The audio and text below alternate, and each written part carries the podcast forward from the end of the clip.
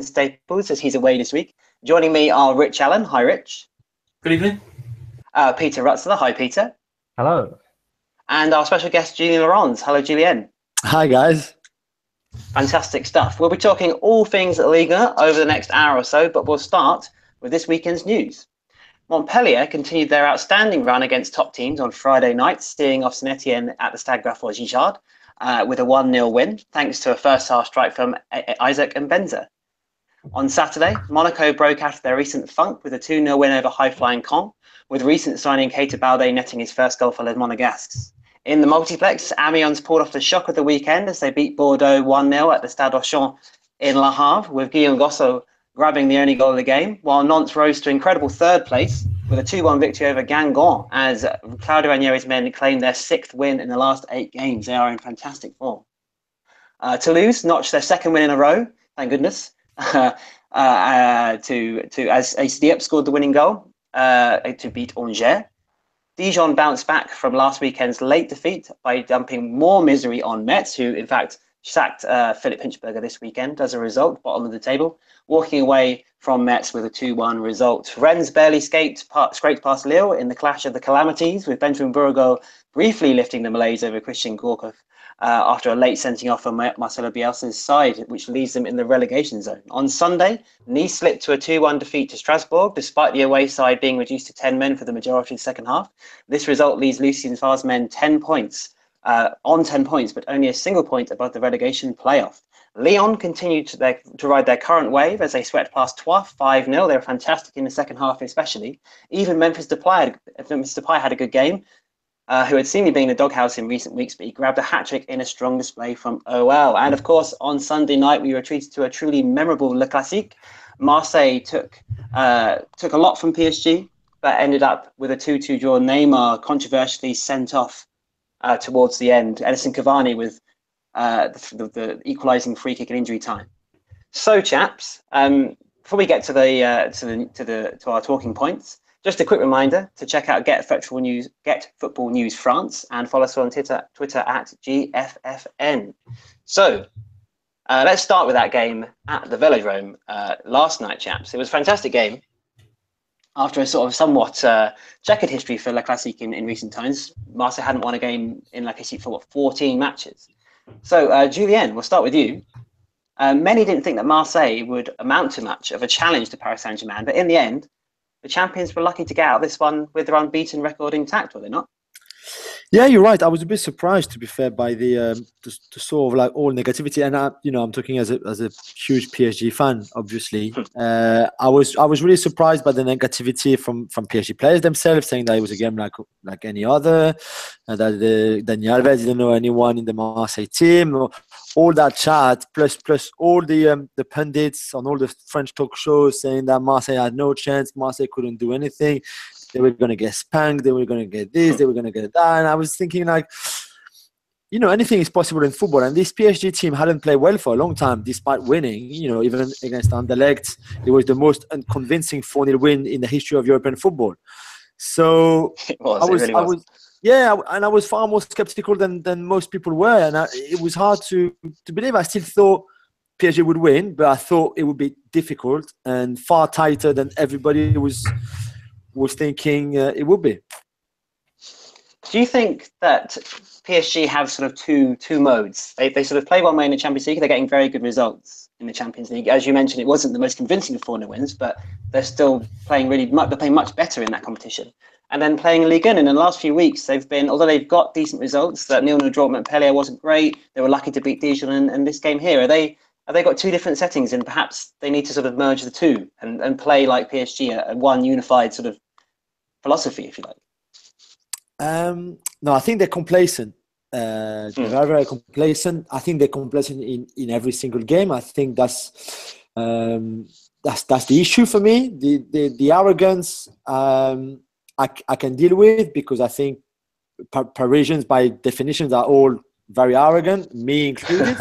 but I can deal with that if, if then you deliver. I've got no problem with Ibrahimovic being being arrogant and then you know to a certain extent delivering on the pitch. No problem with that. My issue is if you're one arrogant and two complacent because the two don't go well together. And I think they were complacent against Montpellier going away. Okay, the pitch was not good. Neymar wasn't there, but they were clearly not up for it, probably because they thought they, they were easy. They were complacent at Dijon, they were complacent at Anderlecht, and they were complacent again in Marseille. And, and there's a point where, you know, even against Lyon, by the way, I thought they were complacent. And there, there will be a point where, you know, they won't win anymore or they won't even draw. They, they're going to get beaten. And that's all they would deserve when they're that complacent because they don't play well the attitude is not right. They don't play as a team. Unai Emery, I'm not really sure exactly what he's doing. So that that's my issue more than the two more thing, which you know maybe okay in bigger games they sort of they they go up a gear in the level and and all of that.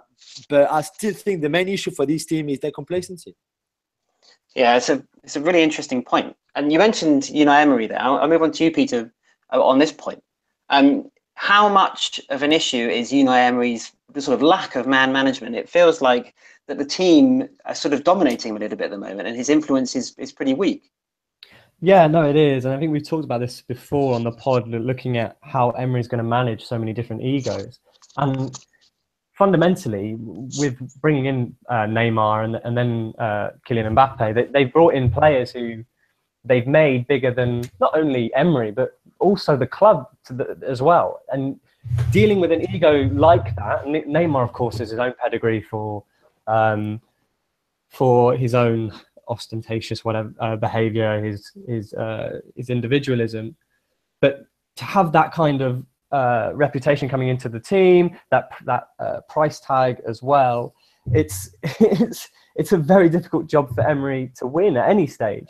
And it does seem like, especially the way they played, the way they played yesterday, and they have been playing, as Julien was saying, it does seem like that they are playing like individuals, and that's one of the main criticism that was made about the result last night was that Marseille, you know, played as a team, and, and PSG didn't.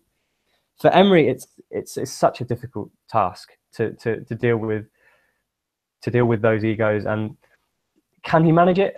I don't know. The, the only way we, he can be seen as a success is, you know, if he, he goes all the way in the Champions League. And I, think the only example you can really think of uh, of someone dealing uh, in similar circumstances would be, say, Zidane at Real Madrid. And one of the problems uh, Real Madrid had before he came in was having a manager who was able to, inf- whose reputation could push the side onwards. And they, they had Mourinho and, and Ancelotti, but in Zidane, they, had, they looked at a player who was equally as good. You know, he was an incredible player. And when you have that, uh, it, it makes it easier, I would say, to manage those those players who see themselves as being at the pinnacle, as being the best. And of course, Neymar wants to win the Ballon d'Or. He already sees himself on that level. It was it was admittedly part of the reason for his move to to push himself to that level. Um, and Emery doesn't have that reputation, so it's a very difficult task. And not only that, he's got all the squad selection issues, especially on the uh, going forward. Um, it's yeah, it's going to be a real test of his character, his ability, and his man management. And so far, it doesn't seem like he's got a hand on it yet. I would say. I think the, the, the big gripe I had, one of, one of the big gripes I had was it, it, seemed to me that a lot of the PSG players just didn't didn't seem particularly interested mm. last night. I think there was there was great spells during that game where it just didn't look like you know, this is this is supposed to be their one of their biggest domestic games anyway, games of the season, and it, it did, didn't seem like that the PSG players were particularly bothered by that. And uh, I sort of sent out a, a, tweet after the game to say I, I find it quite almost sad that you know is this the case? And I had a couple of PSG friends come back and say, well, you know, we've got bigger fish to fry now, and Marseille, you know, used to be a big game, but it's no longer. And I, it's a question I suppose to usually, and is as a PSG fan, is, is that is that something that you would agree with, or do you still see Marseille as this massive, massive clash?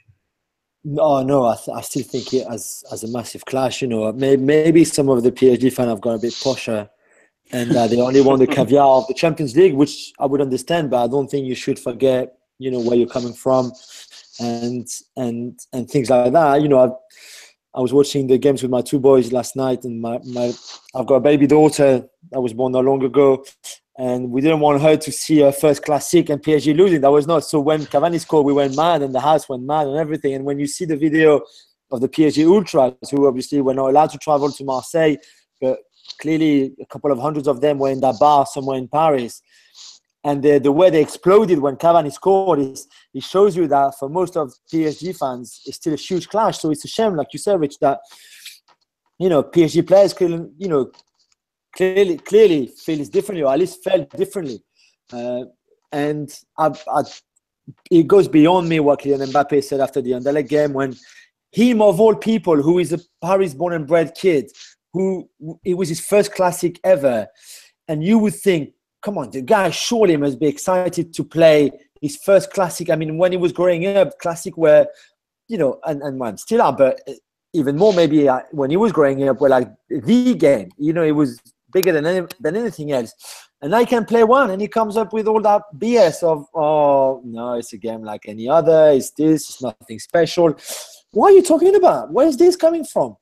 And and I think it was obvious to see. And again, I, am not, you know, I don't pretend to know everything, but I thought, shit, they're not, they're not going to approach this game in the right way. Because on the other hand, you knew that one, it would wind up everybody in Marseille, and rightly so.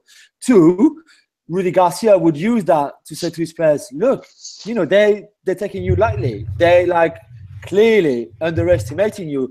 And you know, of course, he was going to use that as a tool if if needed to get his players like you know proper up for it because clearly the PSG players were not up for it. And I think very early on you saw it in that game that you know one team were ready, the other wasn't. One team like like um, I think Peter said were like playing as a team and not the other, and it was so obvious. And I think, like you said, Rich, I think it's really sad. Do we think that? Think, oh, sorry, go on, Peter. No, it's just I was just gonna say, do we think that the the that sort of arrogance that Jimmy mentioned is is is in danger of becoming toxic? It was really interesting what what McQueen has said about um, Neymar being a mentor for Mbappe, which seems like given Mbappe such a sort of fresh young kid and he's always had such a great attitude, for Neymar who's got this kind of playboy image, whether that's true or not is is open to debate, but is that is is that sort of influence in danger of becoming toxic and is it going to sort of can it really affect their season in the long term? I think it could. Yeah, I hmm. think I think absolutely. Good. I think what Julien picked up on there about Rudy Garcia using that kind of. I think you'll find certainly more and more teams do it. Rudy Garcia certainly did that last night. That was by far and away one of the best Marseille performances I've seen for, well, certainly this season, uh, and probably for the last couple of seasons. They really, really looked like a unit. They really believed in themselves. Um, certainly, that defence. I've been highly, highly critical of that defence now. But uh, Rami, Rolando, Sakai, uh, Amavi, they they look they look they look good. I mean, they're not they're not world class defenders, but they work together. That that attacking threat that PSG have posed so many teams this season. So, what what I think PSG will find is if that arrogance and complacence becomes more widespread and more frequent and certainly more visible, you're going to get opponents who are going to more you know be able to use that to, to their advantage. Yeah, it's really interesting you mentioned Marseille. In fact, Peter, I'd like to ask you about Marseille because they're kind of the forgotten story in this in this game to some extent. Because obviously all the talk is about Neymar sending off, and and obviously the, the fact that PSG you know nearly blew it. But is this a bit of a watershed moment for Marseille because the Champions project's been marked by by from all all sides, including us on the previous show on on a number of occasions. But is this is this a turning point for them? Yeah, I think I think Garcia will want to turn it into uh, a turning point, and there's no reason why it can't be. I mean, as as you guys were saying, as Rich was saying, uh, we saw another side to Marseille and, and, their squad, and they, they they were galvanised by those comments that that, P, that PSG players were making, um, and they put everything on the on the pitch. I thought I was really impressed with, like Rich, defensively. I thought Amavi was excellent, and I think that that would be a real boost.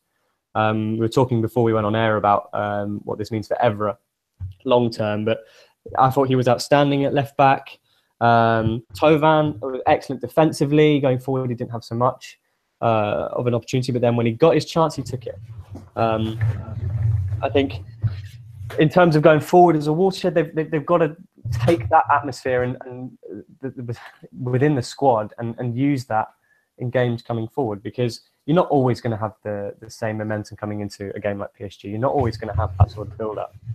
Um, but there's no reason why it can't be. And it has been such a change from what we've seen. I mean, the week last week against Strasbourg, defensively, Marseille were all over the place, and Adil Rami had an absolute shocker. He was appalling. I mean, I mean, a couple of the goals were deflected, and you can't really fully blame him for them. But what we saw on Sunday um, was a different side to him. The, the, the experienced French international that um, had done so well at, at Valencia and uh, in, in the past. So I think he's one example of a player who can take confidence from from from the Classique. And obviously, it was a disappointing result. Um, but going forward, it, it is a boost. And we saw the size to players like Luis Gustavo looked like someone I hadn't seen before.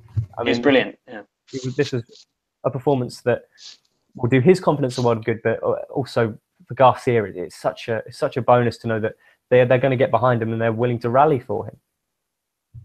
Yeah, it's really interesting. Um, this the, the, the trajectory Marseille are on this season.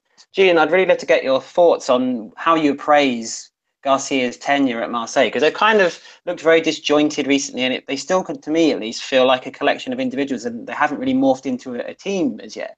Is Garcia's reign in its current guise is it sustainable? Um, um, for me, the jury is still out. I still think that he he he still has a lot to prove. I mean, if, if even even if I try to stay objective, for me last night was was PSG making the game really easy for Marseille. I didn't see anything from this Marseille team that made me think, all right, okay, wow, they were so good. And you know they can go on a proper run now. They can easily finish second.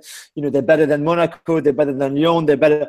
I don't think so. I think the way PSG played, obviously played in Marseille's hands because they were there to defend and they had a gaming plan which was very defensive. They got lucky on the Luis Gustavo goal. They got lucky on the Thauvin goal. They should have had a penalty against them.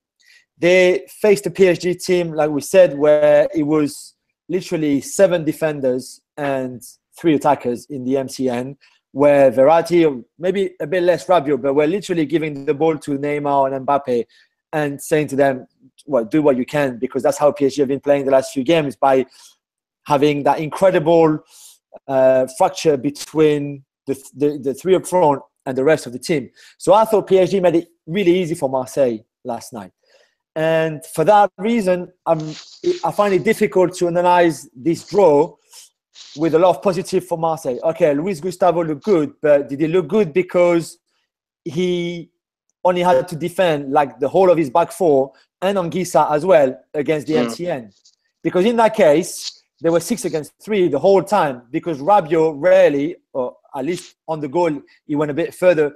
But Rabiot and Verratti hardly joined up front. The, the fullbacks never went forward either, which meant, or very rarely, which meant that Thauvin and Ocampos, we can say, oh yeah, defensively they were good. I don't think that actually to do that much defensively because Kurzawa and Meunier were quite shy going forward. So I find I struggle a bit to to when I saw Lyon at the Parc des Princes I thought, okay, there are flaws in this Lyon team, but if Genesio, who I don't like at all, and I still think he's a bit of a fraud, if he tweaks a few things, they might actually become a very good, balanced, and solid team, at least going forwards.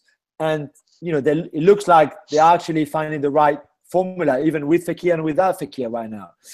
But with Marseille last night, I'm thinking more, well, I think PSG gifted them that draw, or probably even could have gifted them a win by being so complacent, so negative in many ways, and so bad in many ways that actually they may look Marseille maybe being better than what they actually are. So I'm looking forward to Lille next weekend. I don't think that's an easy game at all. Away from home for Marseille against Bielsa and against a team that have to win big time.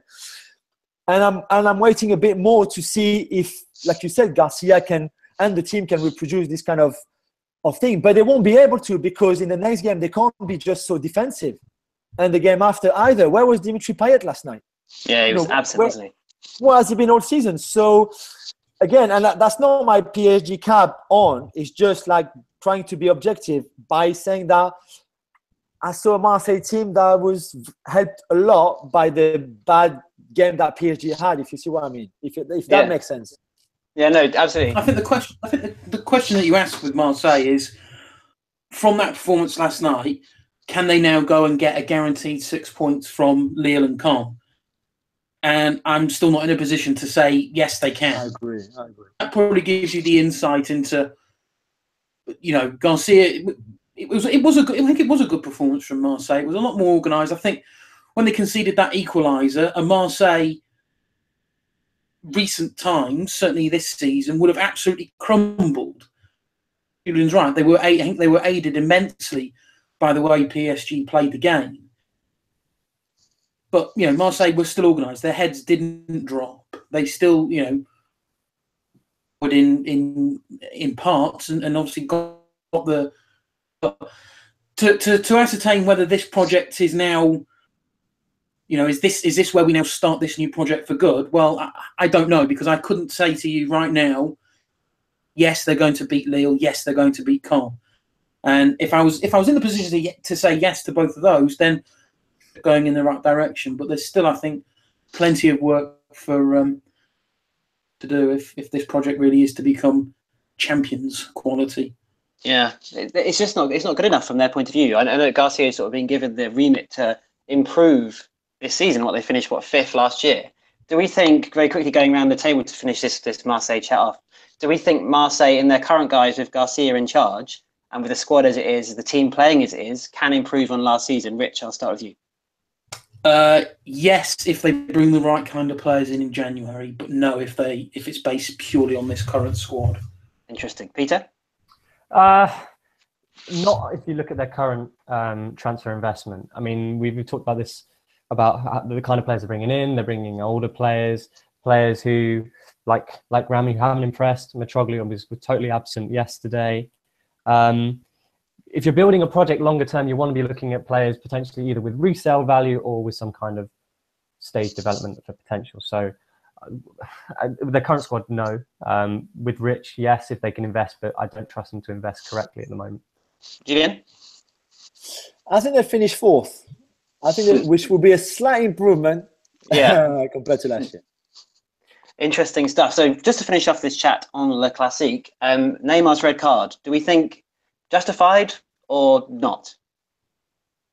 Peter, we'll start with you. Uh, it was harsh, yes. Both yellows, you could say, were harsh. But the, the problem, with, especially with the second one, is the moment he rises to to Ocampos, the moment he moves to him, there's always the potential that you know he could overreact, and it's under the referee's nose, and it's. It, in the atmosphere and the climate is likely to get booked. And I think part of it is because of who he is. I mean, it's it's you know send to send Neymar off in the classic is you know it's no, without without being too going after the referee too much. But uh, yeah, no, it was it was harsh, but you know he, he knows he shouldn't react like that. He knows once you do that, you give the referee the opportunity to, to send him off. Um, so yeah, no, I, I I can see why it was given. Rich. Um, I, I, agree. It was harsh, but considering it was only a couple of minutes after he picked up the first yellow, you know, you just take the foul. You, you're keen to push on. You need the equaliser. On you don't square up to you know any player, and I think Neymar of all players should know that. Mm. Yeah, I agree with the boys. I, I, think he was as stupid as as Ocampos reaction, who I would ban, by the way, for a game as well, for you know, pretending that Neymar had butted him when when there was contact, but nowhere near his face. Uh, and you know what? I think Mbappe could even have been sent off as well after the penalty appeal he had, which was a penalty for the the Amavi handball and the way he grabbed Ruddy Buquet, Buquet's arm.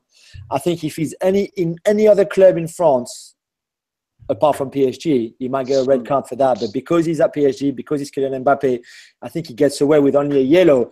But you can't grab the arm of the referee like this. I mean, come on, it's just like this is not what you do. You know, Cristiano took five five games ban for yeah, like a little true. push, and, and Mbappe grabbed the arm.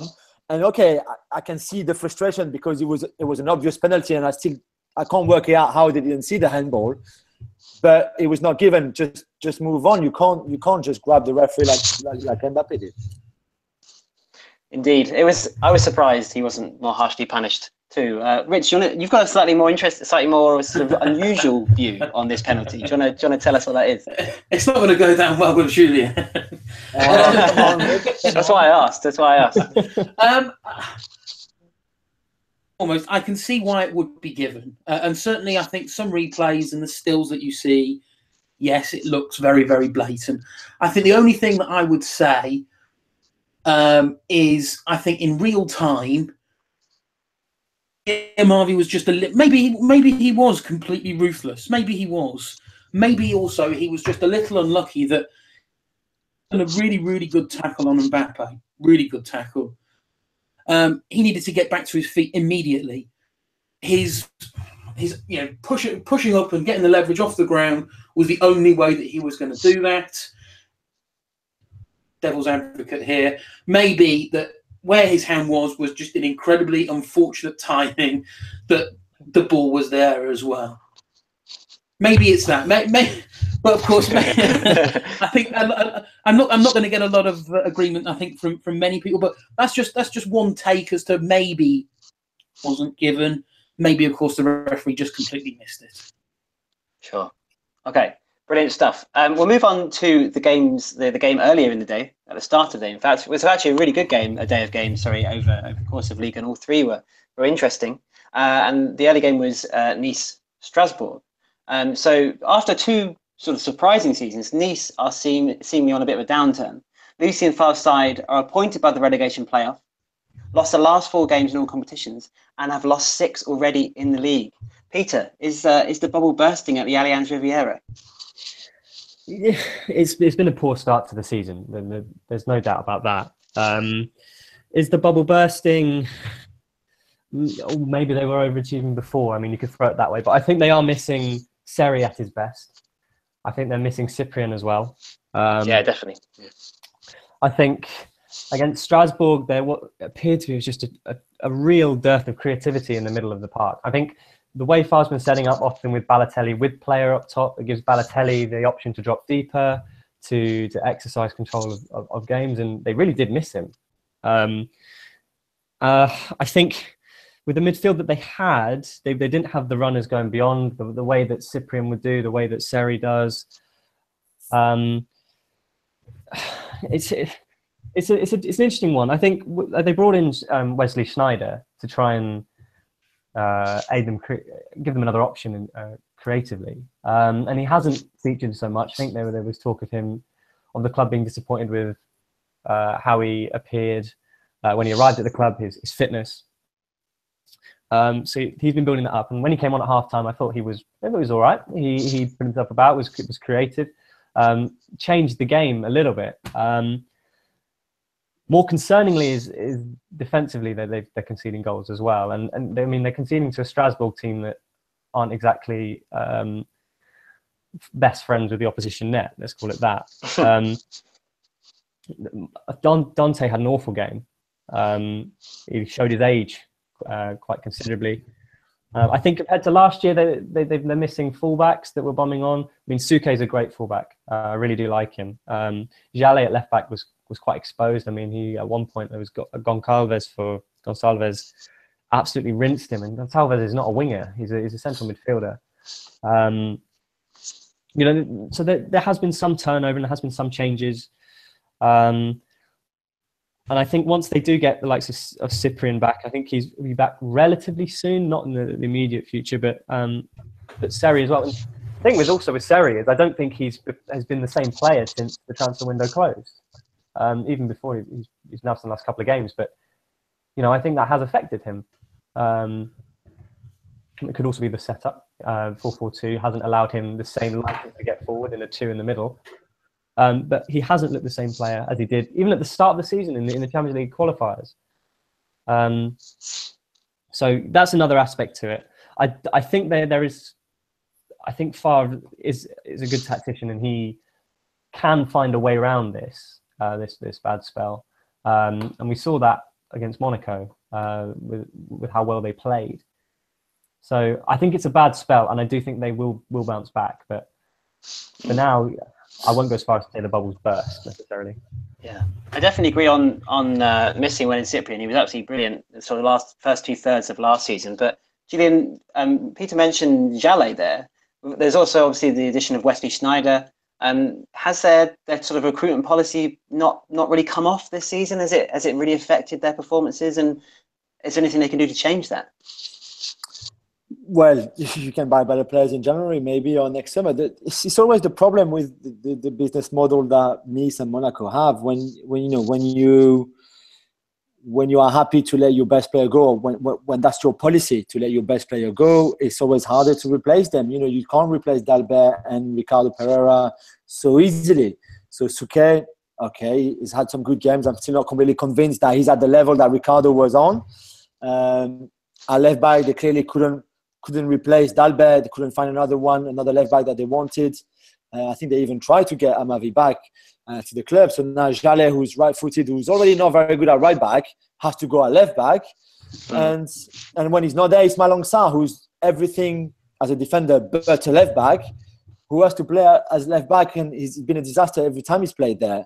Um, so I think they've had issue with their recruitment uh, on many levels. Uh, but again, I don't think it's easy to replace all those players, to replace Eseric, to replace Belhanda.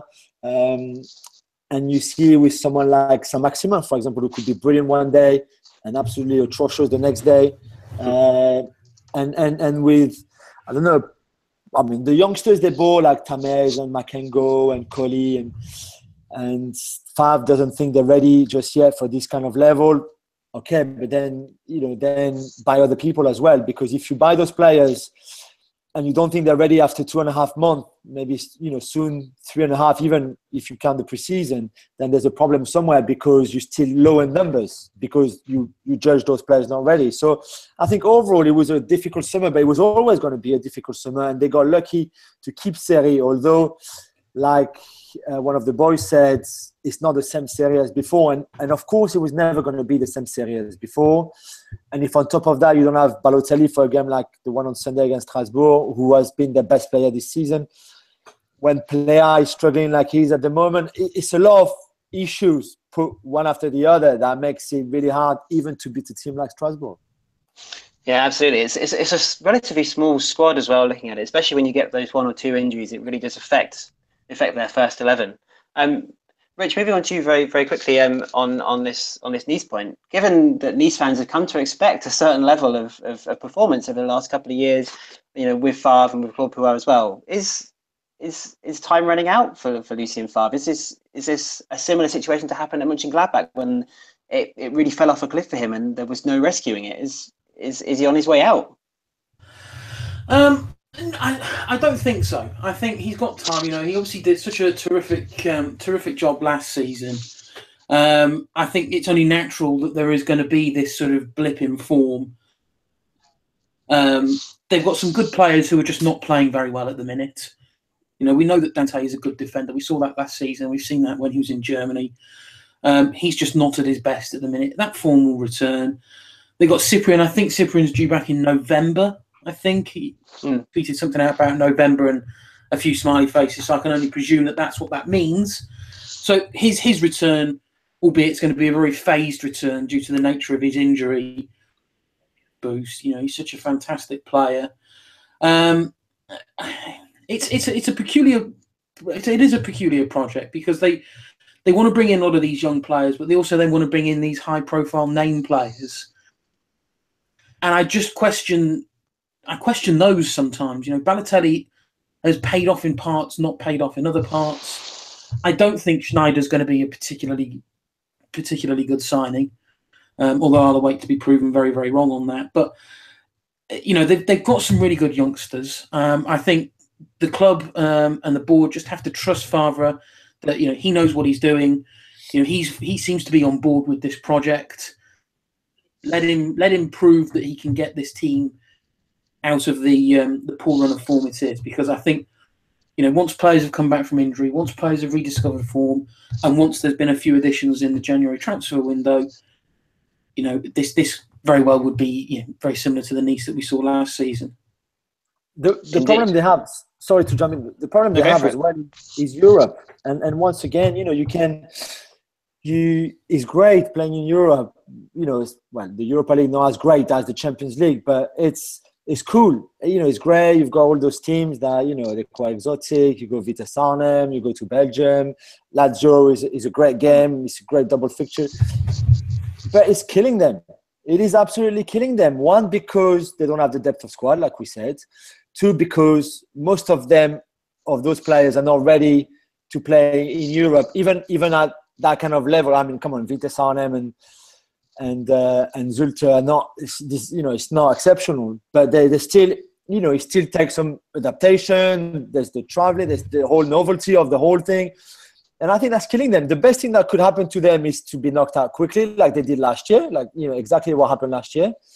Um, the problem is they're not going to going to because they will finish second behind Lazio, so they're going to qualify. It's another another round, which with a bit of luck they're going to get an easy draw, which means they're going to qualify for the from the last 32 to the last 16. With a bit of luck, maybe they're going to get another good draw. And then it's you know it's an extra game, and I think Thierry Laurey was saying it yesterday after the game. He said like it's unfair on them. They have three games in eight days, you know, and and I think it's you know Monaco are ready, Lyon are ready, PSG are ready for those kind. Even Marseille in many ways are ready for this kind of like playing every three days kind of thing. But I don't think Nice are ready and and I think that's that's costing them a lot of energy, a lot of time, a lot of uh, worries, a lot of problems, and you know, and it's not good. Yeah, it really stands out with Ligue 1 size. It's with, especially with Saint Etienne and, and Bordeaux over the last couple of seasons. They haven't been able to handle the two game a week situation, especially with Bordeaux and, and in Nice's case, with young squads. That that that sort of rotation of games, that quick quick pace, really takes a lot of getting used to, and they don't have that experience. And it's they're not the first Ligue 1 side to to fall fall foul of that. Um, mm. But a great win nonetheless for, for Strasbourg, despite Nice's European commitments. Do we think that this team, um, despite a, a shaky start, they've only got nine points, but this was definitely a marquee win from their point of view. Can they can they stay up, Peter? Yes, um, I mean it's the last few results have been good for them. They're now three unbeaten. They were really unlucky against Marseille not to get three points uh, in a game of full of errors. Um, they've been um, the injury to Idriss Saadi has been a little bit of a blessing in disguise, I think, for them. Um, it's allowed them to put Terrier up front, who's been so good. Um, I'm sure Bielsa at Lille would love to have him back in a heartbeat. Yeah, so um, many players like that. Seka and a few others too. Yeah, City too. Yeah. A number of them, um, and and Da Costa's scoring goals, and that was the issue before was they're not finding the net, and Da Costa's found his feet. Um, they, they look very solid. I mean, they were very creative going forward on the break. Uh, Laurey had them set up very well. Um, it's the question is, can they keep it up? Um, they've got Saint Etienne in the cup, uh, Angers at home. They'll want to win that, and then Troyes away. So then Rennes at home, which Rich will say is uh, definitely a winnable game. so um, yeah, I think defensively they, they still have a lot of questions. Um, Mangane hasn't featured for a while, and he was just a oh, he was a comedy of errors to say the least. And but then again, who the Kone's looked better. They brought him in towards the end of the transfer window. Him and Salmier together, they don't fill you with confidence.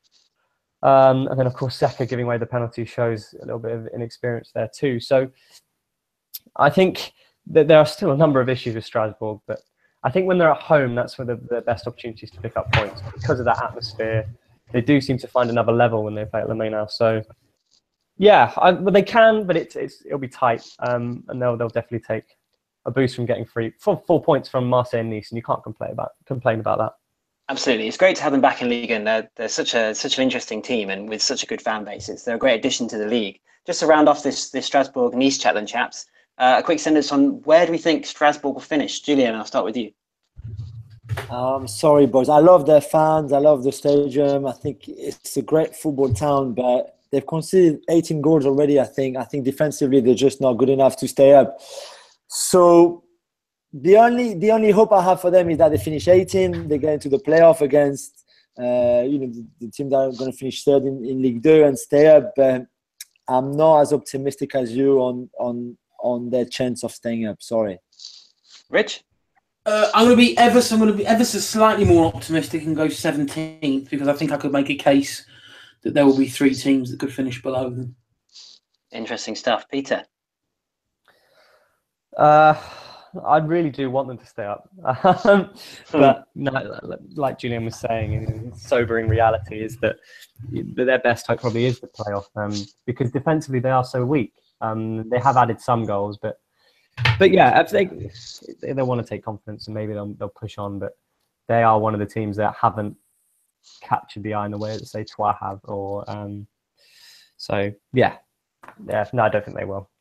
Yeah, it's, it's unfortunate. I think it's going to be a really tight battle at the bottom. I think Metz will get relegated, but above them there are four or five teams who who could arguably finish in that 19th and 18th spot. So I'd hope that Strasbourg aren't one of them, but um, their lack of goals is a, is a real worry. I know Da Costa got two yesterday, but they do really struggle in forward areas. So moving on to the final game of yesterday, our final talking point for today's pod is the uh, the, the Lyon Troyes game, a very comfortable 5 0 win for, for Lyon in the end. Memphis Depay, who's sort of been in and out recently, his form has been, he's, he's been involved with a number of goals, but his form has been quiet, probably to say the, to say the best. Um, so, Rich, I, I, I, want to get your opinion on, on on Depay. Is this a sign that you know he's he's returning to the, the, the to sort of capturing that potential or establishing that potential that perhaps he once showed, or is this just a bit of a flash in the pan? Uh, I fear it's probably going to be more of the latter. I do think with with Depay, there's an element that he's a bit of a luxury player. Because mm. when he wants to play, yeah, you know what, he can be really, really good, as we saw um, uh, saw against Troyes. Um, but there is too many times where he just doesn't seem to want to play, and when he's in that kind of mood, he's a bit of a nightmare, to be perfectly honest, because you know he'll try too much, he'll sulk, he'll pout, he'll uh, you know, be be uh, you know like a petulant kid. Um, so I, uh, it was look, it was a great performance. Singularly, it was a great performance. It was a brilliant hat trick. Um, you know, even the penalty, cool as you like, Panenka. I always think with some players that take Panenkas, it gives you an insight into the kind of attitude that they have. um, there are one or two exceptions to that rule, but it was very much a, a, a Depay kind of finish to that penalty. But for me, he, we now need to see this consistently. Um, you know, he's he's too much a case of to with two, three, four, where he's a bit anonymous, a bit of a liability at times, and incredibly frustrating. So I think if we are to talk about him really turning that corner, you know, regaining that um, that form that we saw with with the sort of raw potential when he was in Holland, then we need to see this now um, you know, more consistently. 23 years old, that has that has to be his target, and that has to be what Lyon want to need out of him. Yeah, it would be great to see him to see him back to the best that he showed at, at PSV and perhaps at the World Cup for, for Holland. But it does feel like that's still a long way away. But it's you know promising signs. He could be great for for Lyon as part of that front four. And Julien, I'd really like to get some thoughts on, on your thoughts on that on that front four and how you think they're gelling. It was quite a big turnover of players in the summer. Tolisso and Lacazette obviously leaving. Do you think that the current crop of forwards is is good enough to sort of drag them towards the Champions League place? Are they gelling correctly? Is is, is this the right mix of players? So I think we talked about Depay being a little bit not having perhaps the best attitude, but uh, you may even see it from Mariano Diaz a little bit as well. Is are they are they going in the right direction with this front four? Um, I think it's interesting. It's it's really fascinating. I think Fekir has reached you know a level that he never reached before, which is remarkable considering the injury you know he had and the, the, the, context when he came back and, and the departure of, of Tolisso and Lacazette and Gonalons and all the others. So I think well done to him. For the rest, I'm not convinced by Mariano Diaz. I have to say, I think he's uh, he, he's scoring goals. I give him that. Uh, he was good against Monaco. I give him that as well. Although in a again in his own very special way. Uh, I'm not convinced so much either about Bertrand Traoré, who, who, I think has a lot of potential, but he's still playing like a like a street player who you know he does his own thing on his own and and rarely puts his head up and and it's a nice goal against Everton and there's a few good tricks and there's a few good skills, but I'm not I'm not really sure collectively brings that much to the team. Um, and for Depay, um, the, the thing that will save Depay, in my opinion, is that Aouar, who is a fantastic talent, is better for me in midfield than on the left hand side where you restrict him to being, you know, 20 yards between 20 meters between the touchline and the, the inside of the pitch, where he basically has to wait for Ferland Mendy or Marçal to take the overlap and where Aouar is going to be amazing in midfield, where he's got the game ahead of him, in front of him, and he's so um, perfect technically in everything he does that it, that's where he has to play. He has to play more centrally for me. And that will save Depay because that means that Aouar then is not going to be on the left hand side. And when that's where Depay can play. That's my theory. Um, Genesio uh, might have another one. I don't know, but that's what I think save Depay. So to answer the question, I'm not really sure exactly what the question was, my friend, but I think they've got a lot going forwards if Genesio find the right way and if they're all up for it and if they all learn to play with each other and Mariano become, becomes a bit more collective and you know can do more work with his back to goal in his link up play. Uh, in the runs he makes, if Traore can play a bit more with the rest of the team, if Fekir keeps this level, if Depay is a bit less selfish, I know that's a lot of if, but I think they, they have something there for sure because I think even Maolida looks great. Uh, Geubbels for sure when he when he played looked great as well. So they have a lot there. It's defensively the problem mostly, but offensively, if they find the right way to play all with each other, I think they have something special going on. That's a really interesting point you make about Aouar. In the, if he if he was playing midfield, that would save Depay. Does that perhaps upset the balance in in that midfield? If they did move to say a two with him and uh, perhaps Tousart in there, and perhaps you obviously need to play Fekir and you play a front three, does that leave Tousart a little bit isolated perhaps because Aouar is quite an attacking player? But then you need a Ndombele. I don't think you can bench Ndombele either, which means that then, and that's the problem, you have to, to, to play Fekir wide, but Fekir can't play wide. So if you play the three in midfield with Tousart and Ndombele and Aouar, which for me is arguably the best midfield they have and is the one they had yesterday at, uh, Troyes, which is perfect because he gives them more balance, because I think he, he gives them the creativity of Aouar, the power and the powerful runs of Ndombele and the intelligence of Tousart, who is just sweeping everything behind those two. That's perfect. But then the issue is where do you play Fekir? So whether he plays in that formation and, and for one game maybe Fekir can play wide and then comes in, you know, more centrally regularly in that game, let's say against the Monaco, against the PSG, against the Marseille, I don't know, away from home especially, maybe. Or you play 4 2 3 1 with Fekir in that number 10 position that where he's been sensational this season. It's Genesio to find a way, but I still think that that midfield three would bring them the balance that they need in the big, big games to get results. Indeed, it's a, it's definitely an interesting sort of jigsaw puzzle Genesio's got got in front of him. So we'll we'll finish with a, a quick quick word on on Troyes, uh, uh, Peter. Do you think this is a revert, sort of them reverting to their their form of two seasons ago, or uh, are they more competitive than that? It felt a bit like that in the second half. Um, mm. But you know, I've I've been really impressed with what I've seen of Troyes this season. Um, they've they've gone after teams, they've scored goals, um, they've done a lot better than than Amiens or Strasbourg. So um, I, I I don't think it'll be a re- they, one result will, will throw them back two years to to hell. And um, but they they they yeah no I think longer longer term they're, they're, going to be okay. Um, they've done they they have enough about them. I've been very impressed with Samassa in goal. I think he's a real asset for them. Um, but um, yeah no I think they'll be fine. I, I, I think this is more of a, a, a blip than um, something more uh, severe that warrants uh, intense uh, observation Fantastic. Okay, I'd love to see them step up. I, I, felt so sorry for them when they, they came up and were so so off the pace and so terrible. But they've been a little bit more competitive so hopefully um, they can you know they can they can avoid such a such a nightmare that they had had before. So our very final very final uh, segment on the show this week, I know is one of the nation's favourites, uh, is uh, is our Liga snapshot. So um, the chaps have picked a sort of a, a, sort of a little more niche point from French football Liga that they're sort of just going to do a couple of a couple of words on that, that interest them. Um, so I'd love to start with uh, with you, uh, with you, Rich. What's your league and snapshot for, for this week? Uh, mine's very very brief, but it's a little shout out to um, a, a, a, young central defender by the name of Vitorino Hilton, um, who um, who has been exceptional for Montpellier uh, recently, it, or has been part of a Montpellier side who themselves have been very very good.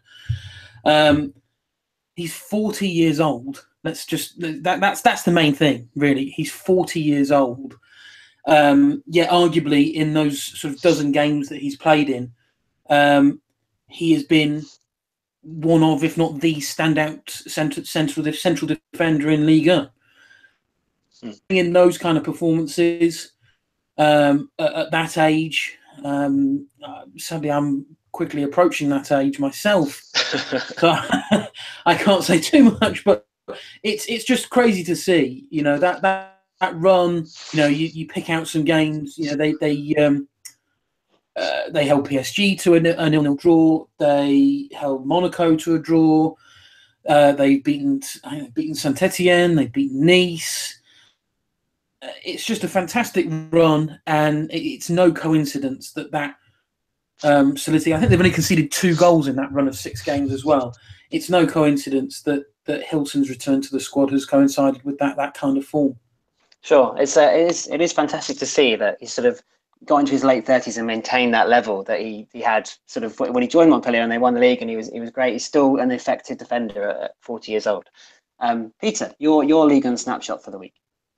Uh, mine is from the Football Observatory. They've released their uh, player development statistics, uh, and it shows a number of league uh, clubs uh, at the right end. Um, so their their development statistics are based on UEFA's guideline of what counts as homegrown. So for, they have to be at the club for three years between 15 and 21. Um, so when looking at what players each club has developed that have made it into the top five leagues, Are third behind um, Real Madrid and Barcelona, having produced 34 players and 11 of which are still at the club. Um, Liga is in the top five. We are delighted to say. Um, Rennes is uh, Rennes at eighth. Uh, they produce 22 players in the top five leagues in Europe. Um, Nantes are also 11th, which is a, a relative surprise. Um, Monaco are joint 11th as well. PSG are 12th. Um, Toulouse are 16th and Bordeaux are 16th as well. So strong French representation at the top end of uh, player development. Interesting stuff. Uh, Julien, is there anything that's caught your eye over over the sort of last few weeks of, of League and that you'd like to highlight? Um, for this weekend, I will I will talk about Keita Balde because I think this the mm. first mm. goal he scored for Monaco on, on Saturday against Caen could be huge. I think the potential um, was always there. He, you know, he is a fantastic talent, uh, still very young and still so powerful. I, I heard a, a very um, a famous uh, pundit on French television, football pundit, who uh, used to be very, very big and now he's a bit less big, uh, saying that Keita Balde was just running straight forward. And I thought that was really, really harsh and completely, um, uh, what's the word, uh, showed a lack of knowledge about Keita Balde, who's a, I think, great player with his first touch. And we saw that against Lyon, for example, where he you know, he gave the through ball to uh, to Rony Lopes on the first Monaco goal over there, uh, who can run really fast, straight forward. I give him that, uh, but can also play wide, can also play as a second striker, can play with Falcao, can play on his own up front. I think he's a great talent, and I think it was very important for him to get a goal as, as quickly as possible, especially in the context of Monaco's uh, last performances. Uh, and I think that's going to do him a lot of good and Monaco a lot of good. And, and I'm really, really looking forward to, uh, to seeing more of him in that team. Yeah, it's a really interesting signing. Hopefully, he can uh, he can fill some of the gaps left by some of the sales over the summer because they you know they, they need that sort of player in their team. So thank you very much, chaps. We'll we'll, we'll finish off there. Just a quick message, given that this is our hundredth episode from from Nathan, who's obviously hosted uh, the majority of those uh, those episodes. Couldn't be with us tonight, but he, he, did leave me a quick message just to say thank you to absolutely everybody who's tuned in and contributed this wonderful podcast over 100 fantastic episodes. Uh, I still remember being asked to do it a few years ago, and it has filled me with great pride to bring you each each and every week of the league and season and international tournament the, the latest news and the latest action on, on, on League and So some special thanks to Eric Devin and Philip Bargil, who were instrumental in, in the early podcasts and, and regulars. And uh, thank you very much to Rich Allen and Peter Rutzer as well, who've been fantastic in the last year. So uh, here's to 100 more, he says. So thank you very much, Nathan. Uh, we thoroughly enjoyed listening as well. So, chaps, um, enjoy your weekends. Thank you very much for joining us, uh, Peter. Thank you. Enjoy your, I should say, enjoy your week. It's Monday. Yeah, is, I'm looking forward to the yeah, weekend. Part of my job. It's a, yeah, covering all this football. It feels like it's the end of the week now. Uh, so thank you very much, Rich, as well. Thank you very much. And thank you very much, Julien. Pleasure, boys. Anytime, anytime. That was great fun. Uh, it's goodbye from all four of us. Have a good week and enjoy the football.